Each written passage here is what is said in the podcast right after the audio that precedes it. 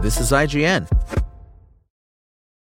When you need mealtime inspiration, it's worth shopping Kroger, where you'll find over 30,000 mouthwatering choices that excite your inner foodie. And no matter what tasty choice you make, you'll enjoy our everyday low prices, plus extra ways to save, like digital coupons worth over $600 each week. You can also save up to $1 off per gallon at the pump with fuel points. More savings and more inspiring flavors make shopping Kroger worth it every time. Kroger, fresh for everyone. Fuel restrictions apply.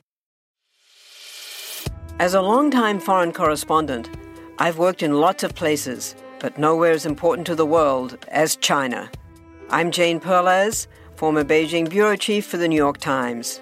Join me on my new podcast, Face Off, U.S. versus China, where I'll take you behind the scenes in the tumultuous U.S.-China relationship. Find Face Off wherever you get your podcasts. This is IGN.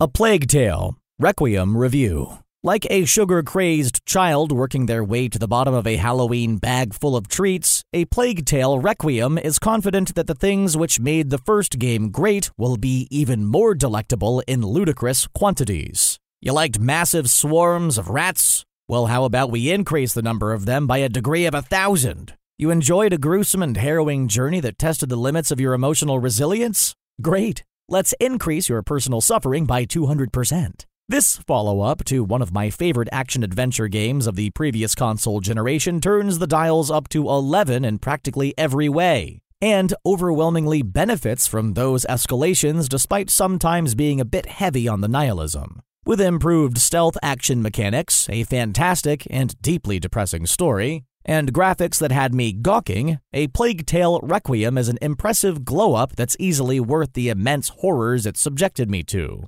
Following in the creepy, skittering footsteps of its predecessor, A Plague Tale: Innocence, Requiem is a somber third-person action-adventure game that takes place in an alternate history version of 14th-century France during the 100 Years' War. You play as Amicia, older sister to an afflicted and disturbed young boy named Hugo, and must travel through both beautiful and dystopian areas, run away from a tsunami of plague rats, and sneak or murder your way through an army of half-witted soldiers, all in the name of saving your brother.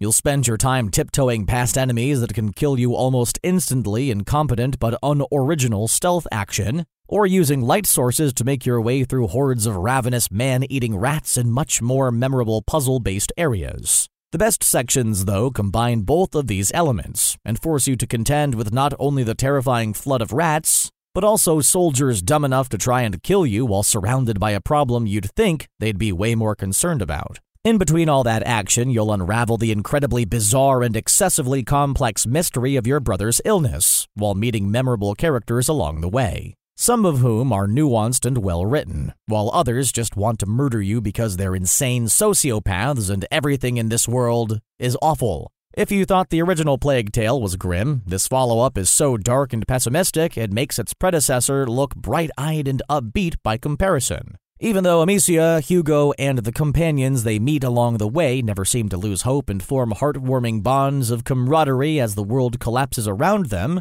it's still very exhausting to have your dreams crushed for 20 hours as you're continuously betrayed, maimed, forced to see the people you care about die, and subjected to horrors that would break a normal person in minutes. That said, the story is still extremely well told, filled with unforgettable moments that left my mouth agape and my head turning to imaginary referees in anticipation that a flag would be thrown onto the field for being too over the top. I also adored the resilient and ill-tempered Amicia and genuinely wanted to fight to defend her lovable brother Hugo like he was my own kin. The writing and performances are so strong all around that it's hard to not feel something, positive or negative, for the entire cast. A few parts of this enjoyable journey can be a bit convoluted or occasionally meander for a moment, but I ultimately came away from it glad I put myself through the horrors of rat hell for the story I got in exchange. That tale is aided by absolutely stunning graphics, music, and voice acting that just made me want to spend time exploring this ruined world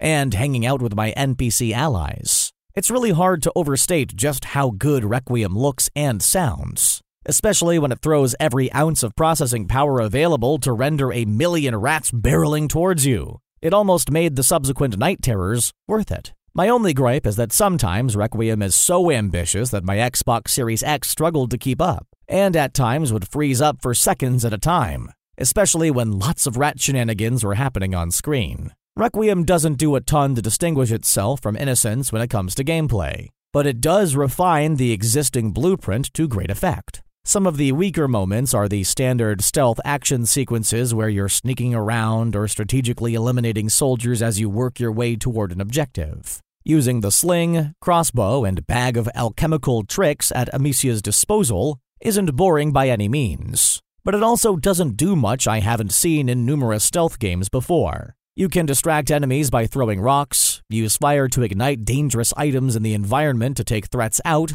and sneak up on enemies to kill them, all standard fare for the genre. In fairness, there are some interesting ways you can use your alchemy bag to throw your enemies under the rat bus, like the extinguish powder that can put out fires, leaving nearby baddies open to getting mauled by thousands of tiny teeth. But most of these tricks aren't new to the series. The only truly standout addition Requiem brings is that NPC allies can now mix up your stealth options with their own special abilities. One ally, Lucas, can stun enemies with his stupefaccio powder, while a soldier named Arnaud could be directed to confront enemies in open battle. Whichever character happens to be with you at a given point in the story is likely to influence your strategy when approaching certain obstacles, and that does wonders in terms of keeping its otherwise pretty by the numbers stealth slightly more interesting. There are also a handful of sections that do away with stealth and have you take waves of enemies on in a direct fight, and these don't work at all.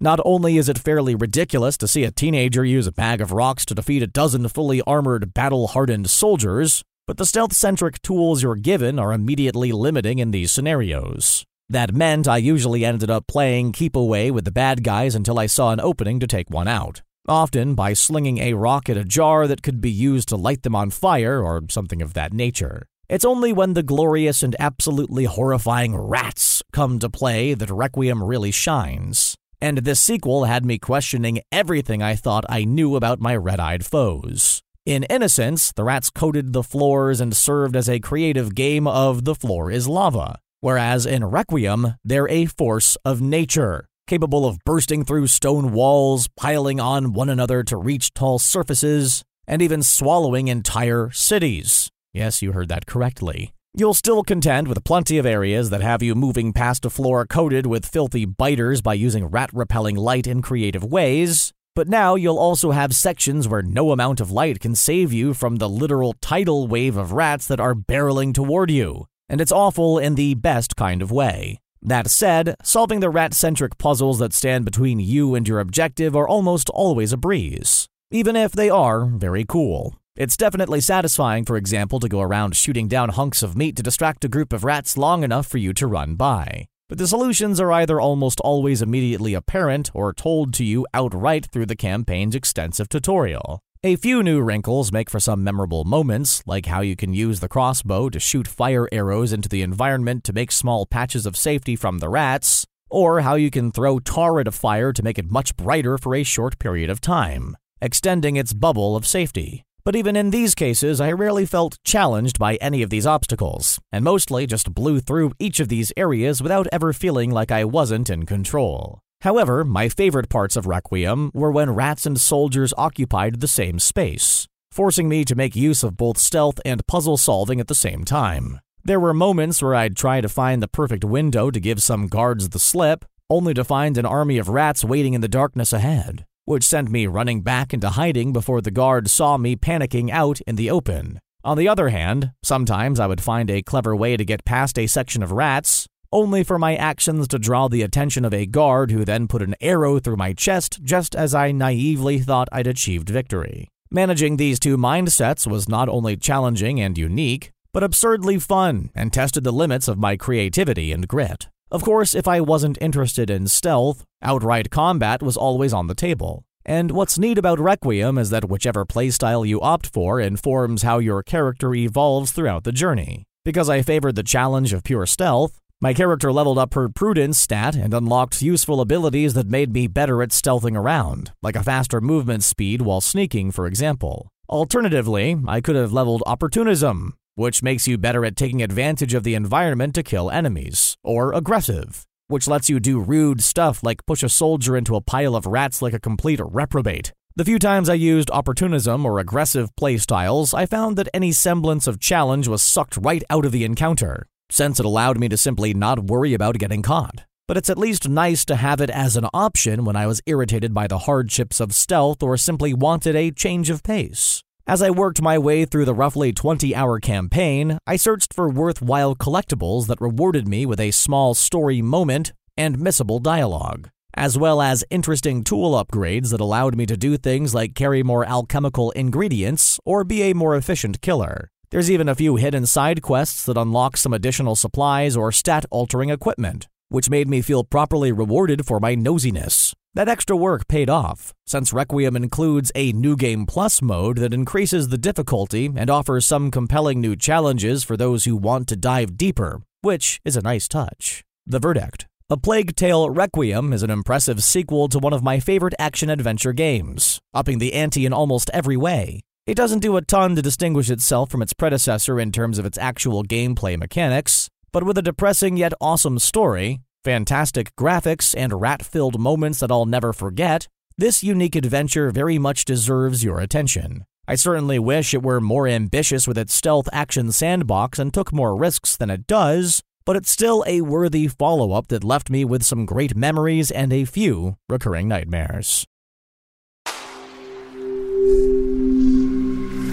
Spoken Layer. Want to learn how you can make smarter decisions with your money? Well, I've got the podcast for you. I'm Sean Pyles, and I host NerdWallet's Smart Money Podcast. Our show features our team of nerds, personal finance experts in credit cards, banking, investing, and more.